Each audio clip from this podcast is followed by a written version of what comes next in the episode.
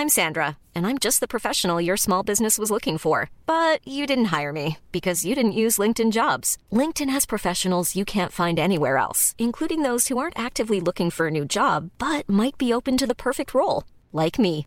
In a given month, over 70% of LinkedIn users don't visit other leading job sites. So if you're not looking on LinkedIn, you'll miss out on great candidates like Sandra. Start hiring professionals like a professional. Post your free job on linkedin.com/people today.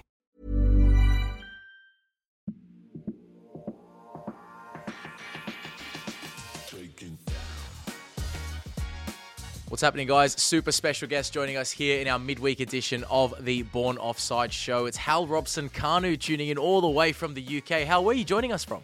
I'm currently joining you from uh, London, uh, more specifically uh, Barnes in London. So um, Right. yeah, it's a beautiful day here. Um, obviously heading into into summertime um, in the UK, which is nice. So we're we're beginning to get some breakthroughs of sun, which uh, yeah, I suppose you guys are used to down under. So We are used to. You can probably tell by what I'm wearing, though. Winter's hit pretty early here, and it's nice and cold. I'm in Sydney, which hasn't been too bad compared to Melbourne and the rest, but we are feeling a bit of a cold snap. So I know what life's like for you guys, but yeah, most of the time, plenty of sun over here, mate. I was very excited uh, to get you on the pod today because.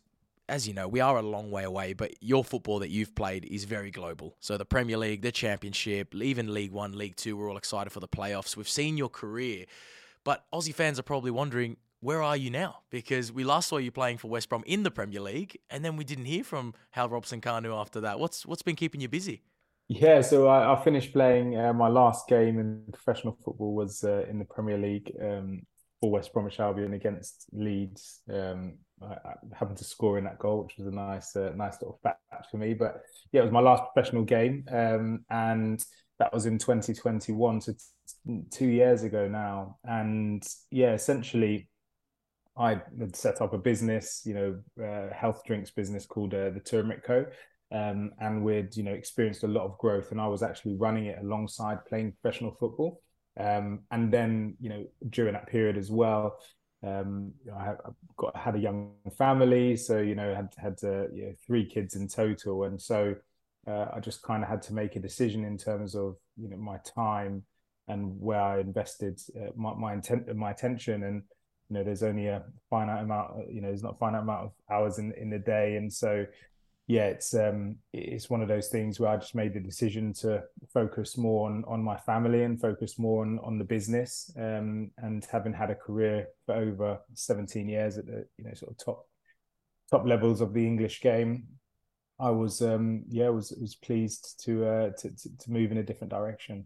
Uh, is that something that's pretty common from footballers in the Premier League? Because we hear about the crazy salaries in the Premier League and how much footballers earn. Do many of them, you know, embrace other forms of income or look at starting a business, or is, is it mainly just football, football, football until the day they retire?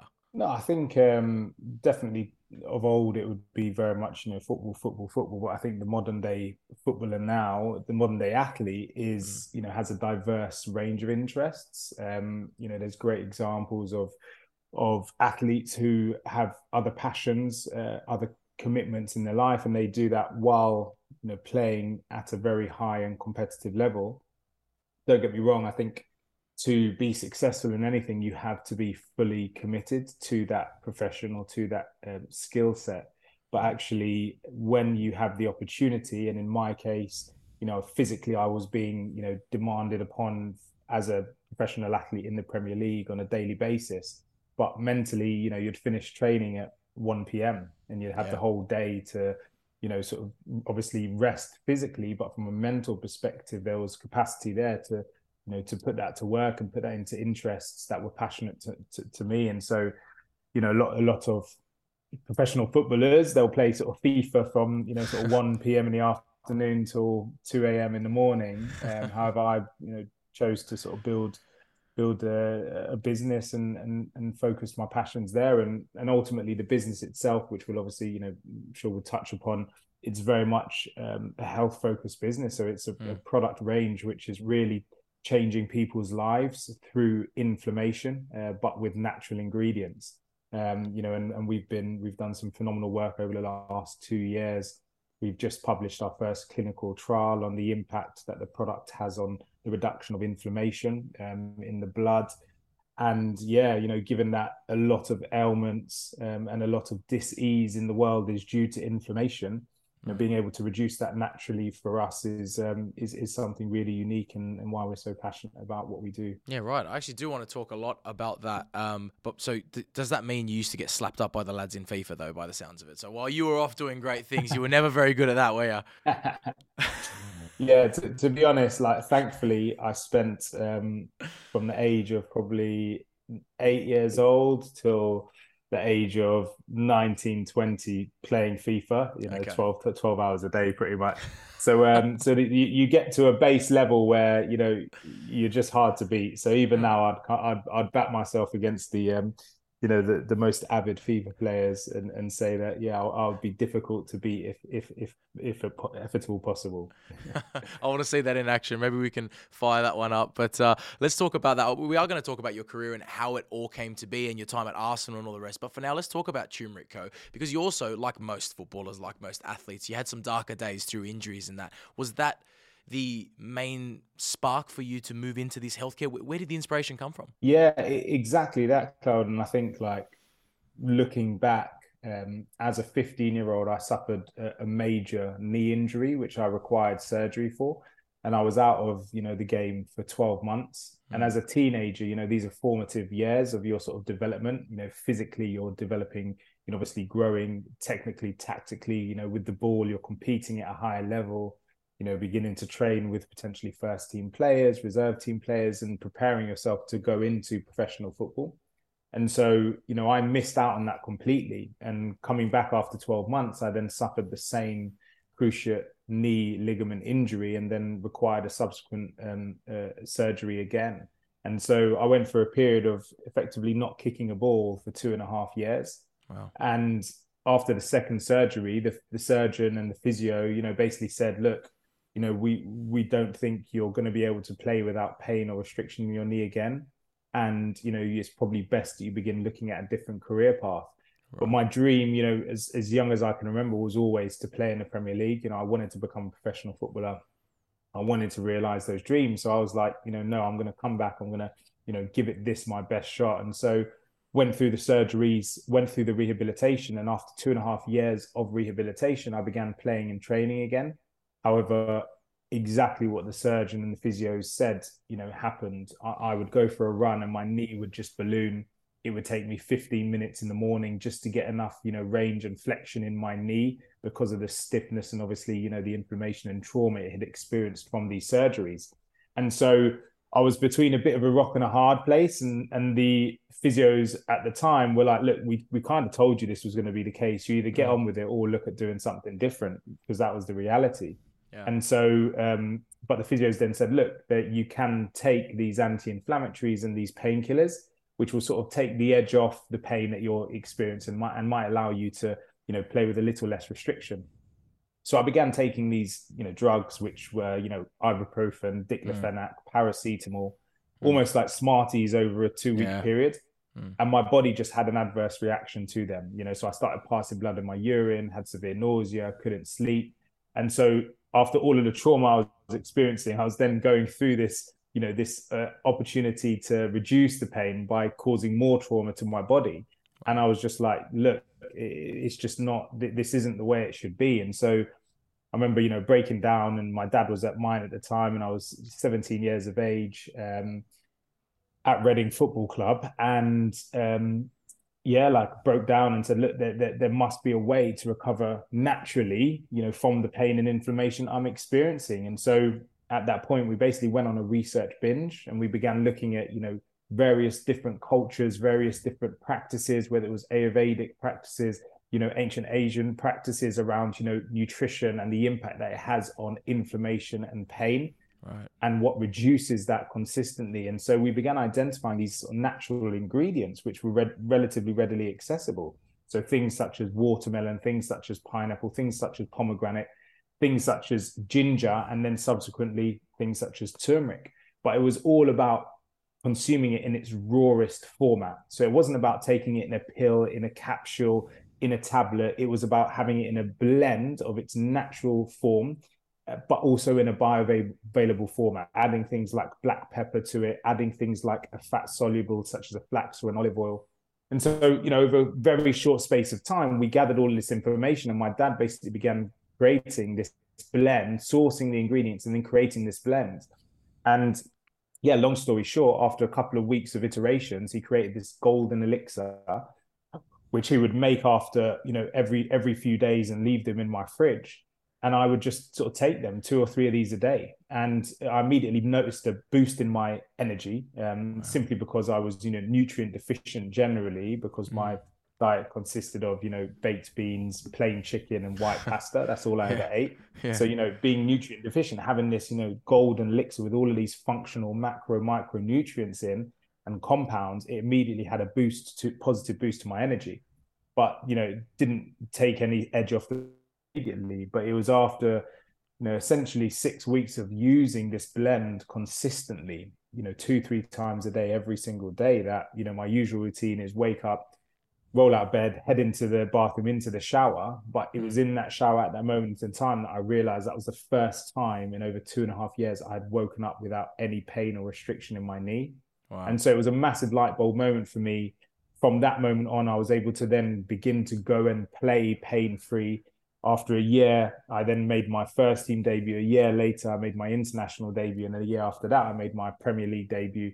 Um, you know, with Reading when we won promotion, and so it effectively became the secret weapon for me, and I used it throughout my career. Yeah. We began, began giving it to friends and family, etc.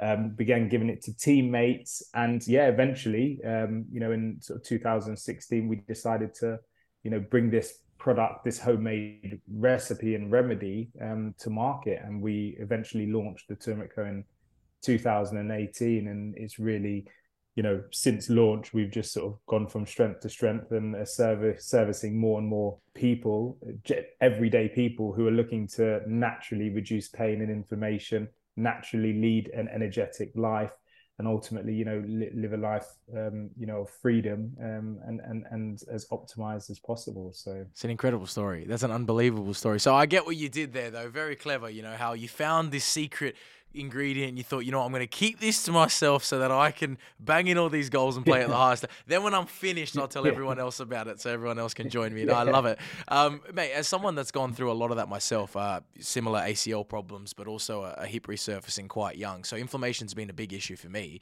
This product, I've heard about it through you, but I haven't I haven't seen it anywhere here in Australia. Is, is, is there a plan to bring it all the way here? Yeah, so I think like the, the biggest thing for us is you know, we we obviously launched the Turmeric and we have our unique blend uh, and range. And you know, you could go into like a Pret or like an M&S. Um, okay. I'm trying to think of what stores you might have over in the uh, in the um, uh, in Australia, but you will see like turmeric or ginger shots on the shelf. Yeah. Yeah. But when you actually look at them and spin the bottle and look at the ingredients, you'll see that they're made up mainly of an apple juice, an orange okay. juice, or a water.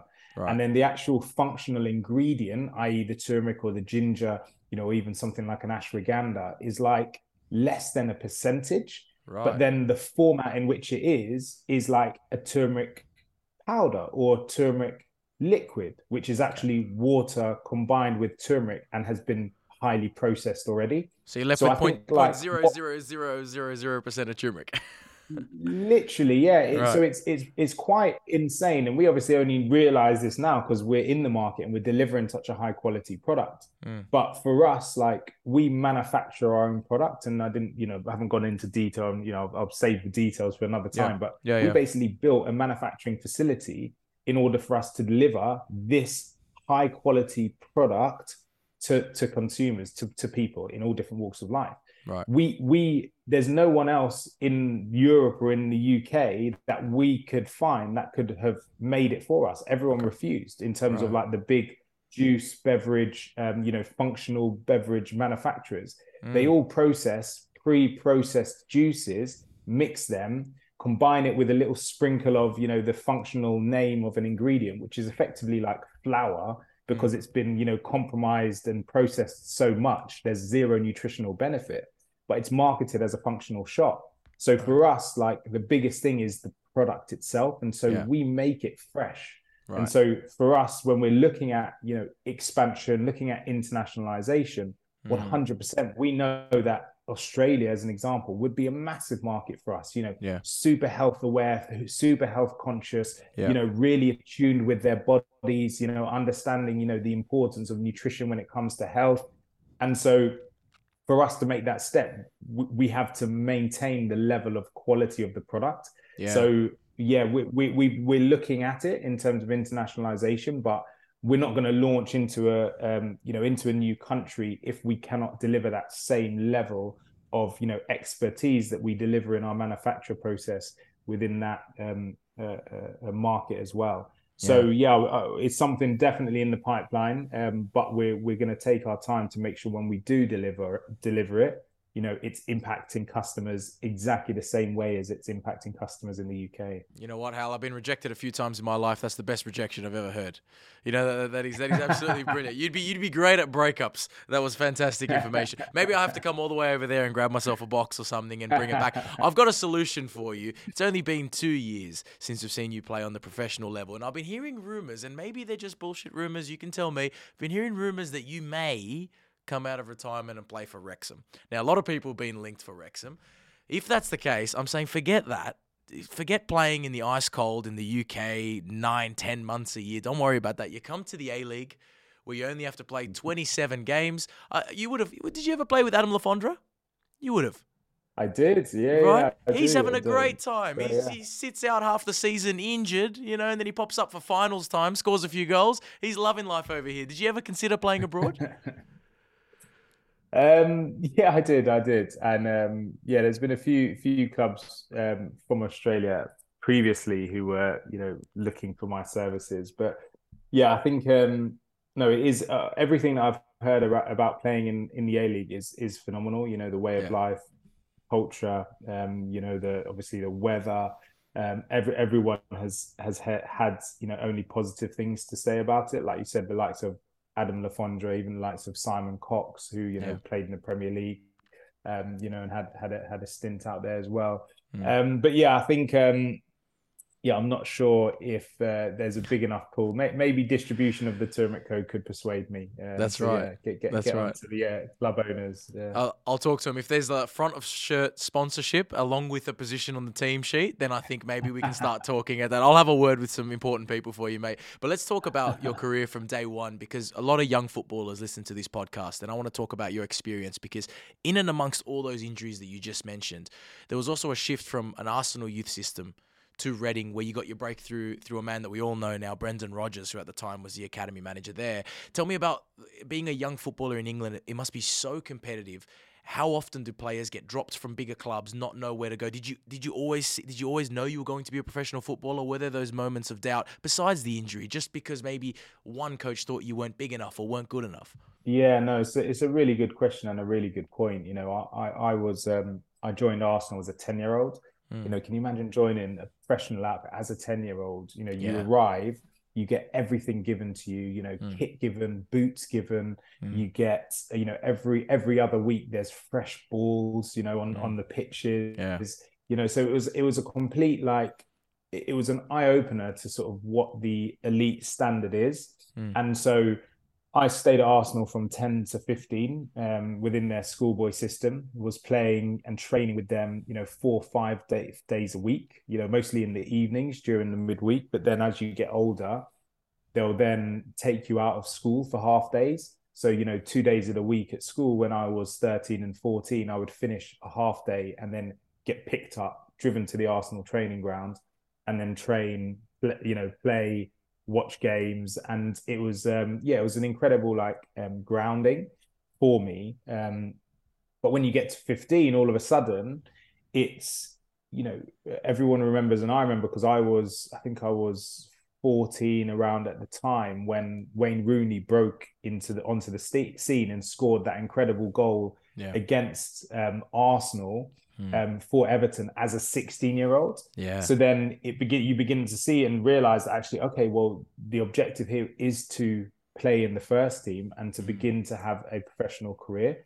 And so, like that mind shift and that um, expectation all of a sudden creates creates pressures. yeah. and creates, you know, um, ultimately, you know, um, and it, it creates an environment where there's a level of expectation around you. Is you're not just playing football to have fun anymore. Mm. You're not just playing football because you love it. You're playing football because well, you're trying to have a professional career. You're trying to become a footballer. Mm. And I think like that shift impacts a lot of young professionals and whether they're boys or girls like in a negative manner right. because you lose that enjoyment of the game it then yeah. becomes a, an obligation where as a matter of fact it is actually a privilege mm. so something that you know i was able to then incorporate as i grew older was that really acknowledging at all times that this is a massive privilege like this isn't work this is like fun and I'm going to enjoy every single moment of it, yeah. even in the big games where there's a lot of pressure and a lot of expectation. And mentally, you have to be extremely strong to do that because people's jobs are on the line, whether yeah. you win or whether you lose. You know, if you're mm. promoted or if you're relegated, like you are impacting a lot of people. Mm. You're then impacting yourself. You know, if you want to earn that new contract, if you want to get that move, if you want to play in the Premier League, if you want to get picked at an international level, all of a sudden, again, all of these expectations try and like creep their way yeah. into the psychology and the psyche of a relatively young individual. So being able to really be steadfast and say, look, like I know that these there are expectations in how you know this this opportunity is perceived, but actually I'm not interested in that. Like I'm mm. very aware that I just want to enjoy what I'm doing and I'm passionate about what I'm doing and I'm going to give my best. And if I give my best, then the rest will really take care of itself. And so, yeah, back to your, you know, original point, as a 15 year old, all of a sudden, you know, you're getting told you're not big enough, you're not mm. strong mm. enough, you're not quick enough. And for me, personally, obviously, I hadn't gone through a growth spurt. I hadn't developed physically. You know, I was a, I was a late developer. Mm. That was a massive setback. So it wasn't. It wasn't. It's not. It's not always a case of okay, yeah, I know I'm going to become a professional footballer. Yeah. Because you don't know what's going to happen. But what you can say is like, I'm determined to make this happen, and I'm going to give absolutely everything that I can give to achieve my dreams. And right. having that mentality, like that resilience to then um, you know build into your philosophy you know just relentless persistence and perseverance like mm. that's what differentiates between having a career not having a career and then again differentiates between having a career and having a successful career at the highest level mm. like it's the levels of that willingness and that you know that psychology around you know your approach to what what it is that you're looking to do um so yeah so I, and i think like winding it all back like where does that come from i think it just comes from like really truly having a passion mm. like if you're if you love playing football or you love playing you know cricket or golf or tennis or what, whatever it is, or you love reading books, or you love studying, whatever it is, like just be so passionate about it. Yeah. And just yeah. like really live and breathe that. And mm. the rest truly, you know, it really does like take care of itself, you know. Mm. Yeah, no, definitely. I rate that. Um, for you though, like you tell me about that story. That was 2003, 2004. That was less than that was less than 20 years ago. And to hear that a club like Arsenal, who was already under the guidance of Arsene Wenger and would, would consider a player too small at that level, and that, that's the reasoning. Is that still happening in the Premier League today? Because you think the Premier League now, with the with the cities now and that type of system, and Newcastle's new system, and all these big clubs that are European giants and exposed to the best players in the world, would change their mentality. But are you still seeing great players go missing into the distance because they're not big enough? Um, I think it's definitely become less of a thing, particularly okay. with obviously the rise of um, you know football has developed in terms of you know the the philosophies around you know the manipulation of the ball you know mm. before football and general generally sports was physically reliant you know so yeah. you had to really be physically competitive mm. on the flip side again you have to physically you have to be like robust you have to be an athlete yeah. to become a professional footballer particularly in this day and age you know it's even right. more competitive the tempo is even you know higher than what it was mm. but in terms of like this is more a case of like the infrastructure for nurturing players. Right. And that has definitely changed. And I think, you know, stories such as mine, you know, obviously stories such as Harry Kane was obviously let go from Arsenal as well. Mm. You know, he was a chubby little kid. You know, they didn't mm. think he could be, you know, compete compete at, at a high level. You know, there's great examples of that now, and I think that nurturing um, of players to allow them time to develop is definitely in a better place. But that being said, all of these coaches, all of these managers, they're all under pressure as well, even yeah. the academy system to deliver players. So if you've got two players yeah. who are at, at 14 or 15 years of age, exactly the same technically, mm. you know, so technically they're both the same, but one player at 15 is, you know, can do 100 meters in 11.5, and another player at 15 can do 100 meters at 12.5 they're always going to pick that player at 11.5 and that's yeah. to say that's not to say in two or three years time the player who was doing it in 12.5 can now do it in sub 11 right yeah. so it's like yeah. you don't know that but at the same time because of the pressures and the expectations it, it forces you know people and coaches to, to to make these decisions Mm, and I, we did get the news here, and we actually spoke about it here on Born Offside about Crystal Palace. I believe it was last year became one of the first clubs to officially put a three-year plan to keep working with the players that they drop from their academy system and make sure they land on their feet either at another club or in something else, which is great to hear. And with the amount of money flowing into a league like the Premier League, you expect that from these clubs. But then you get the fascinating stories like Mpanzu, who's playing for Luton Town. He may become the first player to go from the Conference, League Two, League One, Championship, and now Premier League with the same club. I wanted to talk to you about the playoff weekend because we know it's a big deal over there in the UK. Everyone goes to Wembley for these three massive matches. You've been involved in heartbreak around that time of the season. You've also been involved in a promotion to the Premier League. What's your tip in that game with Coventry taking on Luton? Yes, it's a massive game, and and also you know the, the fact that we're saying you know next season in the Premier League either Coventry or Luton is going to be a Premier League club is yeah. is really crazy. But yeah. uh, but you know we we've seen it before.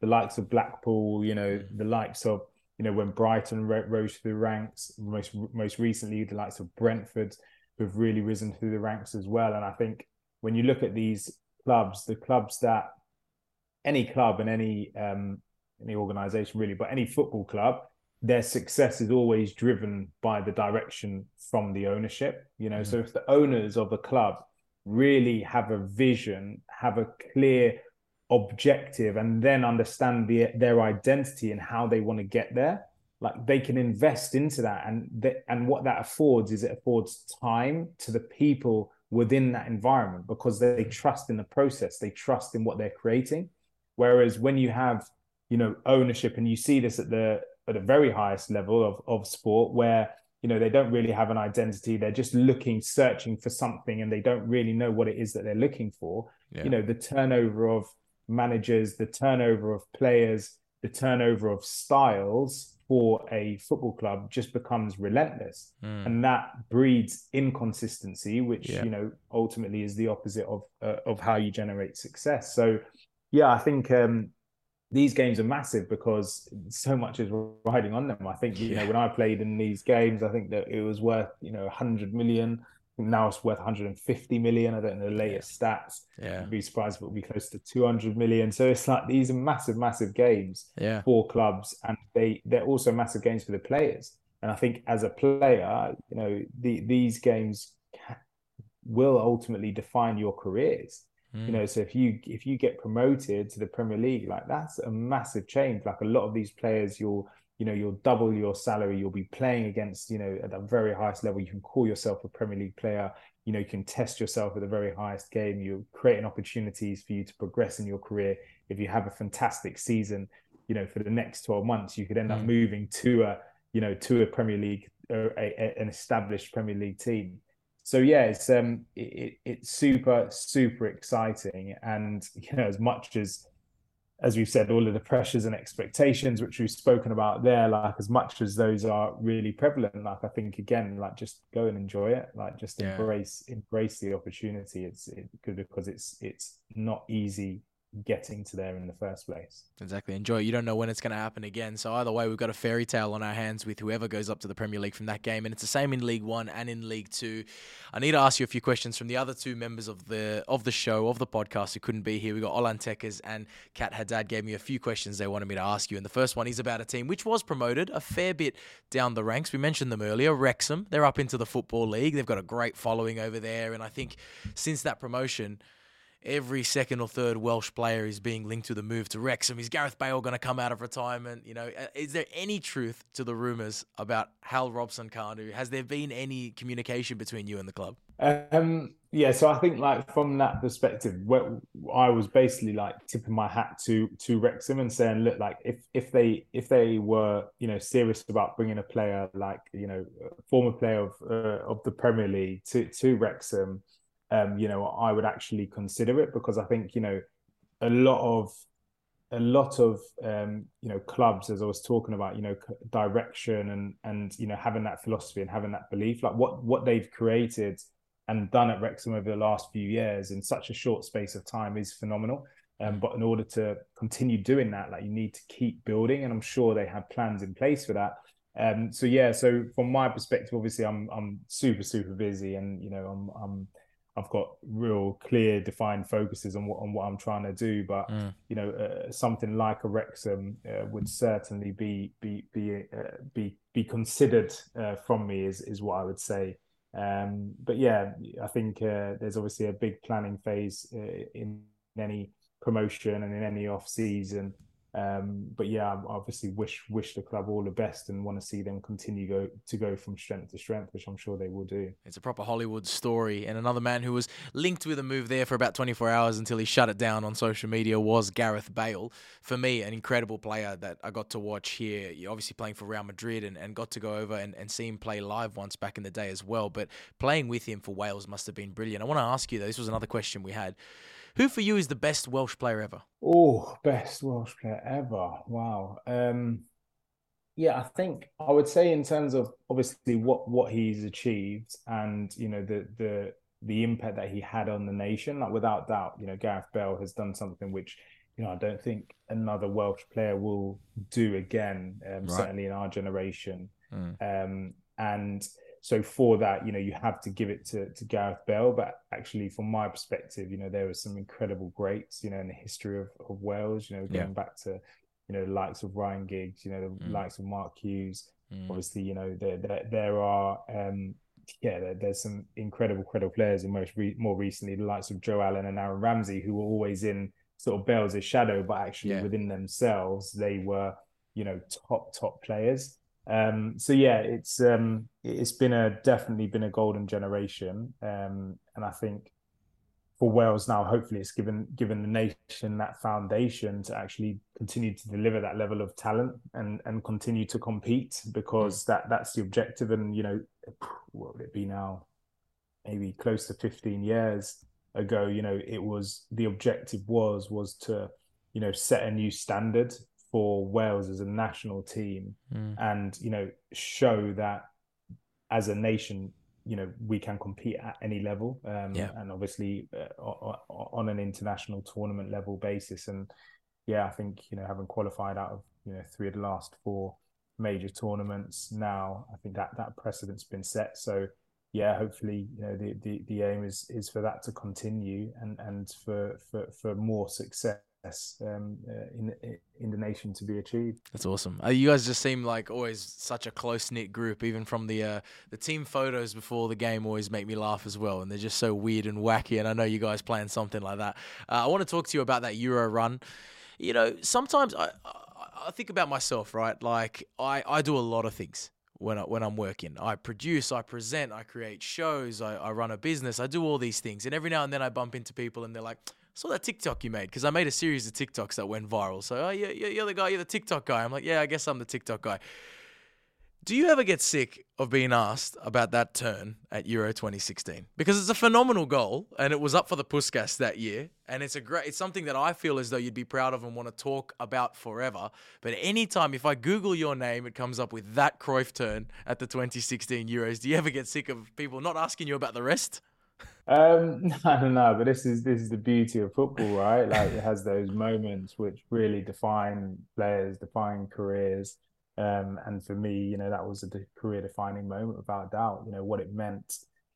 You know, I think it was obviously at the time, you know, the magnitude of that goal was significant. You know, quarterfinals. I think we were ranked. We were up against. I think Belgium were ranked number one in the world yeah. at the time. Yeah you know so it's like it's just a crazy crazy sort of story. And yeah it was um yeah so based on that like i don't you know i understand football and and the impact that it has on people. And yeah. you know i think that was a a moment which was you know so so unique.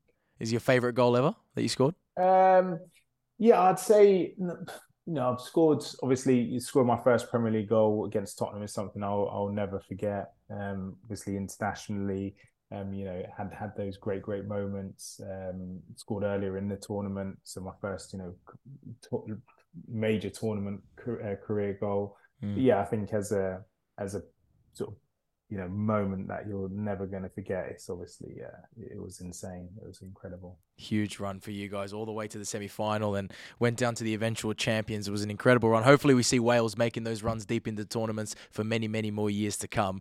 Uh, I did want to ask you though before I let you go. I did get a bit of a you, you, you're you're fantastic. I can see you're a great business owner. You're a great politician. I did want to get a couple predictions for the games coming up this weekend. The first one, Coventry taking on Luton. Who's winning that game, Hal?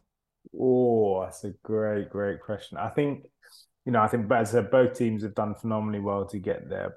Um, but I would, I, fancy Luton, and yeah, um, yeah, I think both both teams will fully deserve it, and both teams could win. But I just think Luton might have a little bit too much um, for Coventry, and they're also one of our partners, uh, right, as well. So, so they got players that are that are taking that.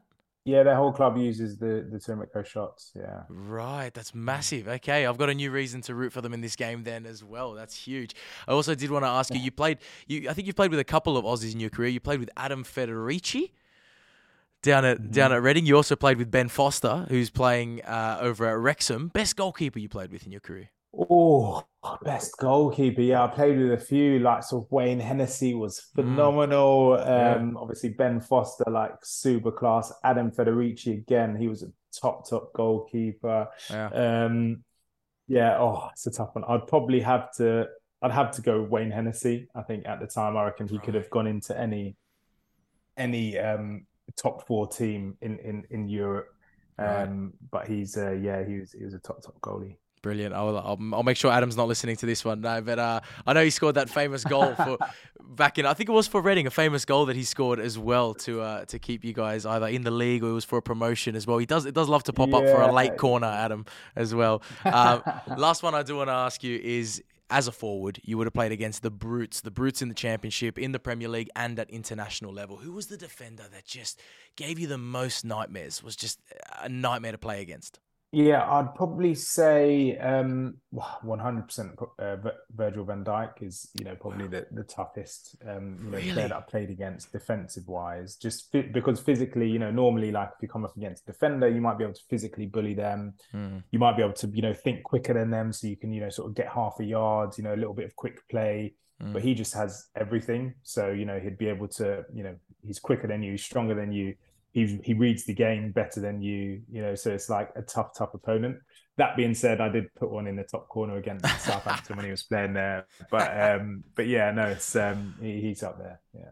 Yeah, he's an absolute specimen, isn't he? And uh, he's he's come back quite well from that ACL injury as well. So I wouldn't be surprised if he's on the turmeric co as well. Big Virgil van Dijk. Hal, an absolute pleasure to catch up with you, mate. I can't wait to get over there and, and try this for myself, even if that's before you bring it to Australia. It was great to chat with a legend of the game, and hopefully we do see you lacing up the boots somewhere soon, mate. Thanks for joining us. Tom and Klaus, thank you very much. Cheers.